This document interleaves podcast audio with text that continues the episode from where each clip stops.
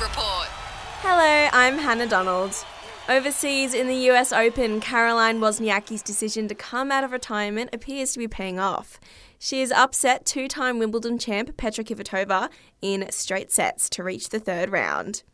Fifth seed Casper Ruud has been knocked out of the tournament by world number 67, Zhang Zhizhen. He'll face Aussie Rinky Hijikata.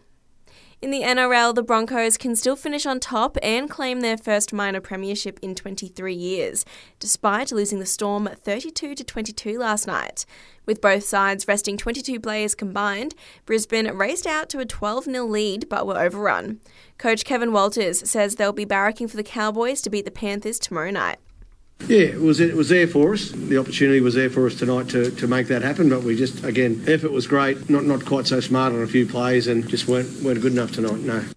Tonight it's Manly v the Tigers before the Rabbitohs rumble with the Roosters in one final chance to make the top eight. And the Raiders women's team are not going to let last week's defeat bring them down as they prepare for this weekend's game against the Knights. They're playing another home game here at GIO Stadium in what'll be the first standalone home game for the women's team. Halfback Zahara Temaras says it's set to be a good day of footy. We love our fans um, when they're out there and we love our Viking clap and uh, we get a lot of strength and a lot of motivation from them um, being out there. So, you know, come along, it's going to be an awesome day. It's going to be a really special game with the highly anticipated baby race happening at halftime. In the AFL, Collingwood President Jeff Browne is in hospital battling illness. The former Channel 9 boss told the Herald Sun he's still hoping to be well enough to attend the MCG in person to watch the Magpies face the Demons in the finals next Thursday night.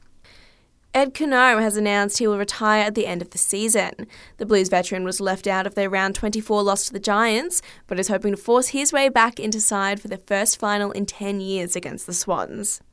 And Melbourne skipper Max Gawn is still holding out hope his ruck partnership with Brodie Grundy can develop beyond this season. Gawn blames himself for Grundy being dropped to the VFL twice this season.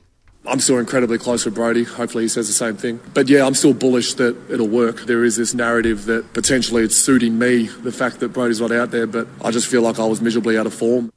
And that's the latest from the Sport Report team. Join us again tomorrow morning for more sports news headlines.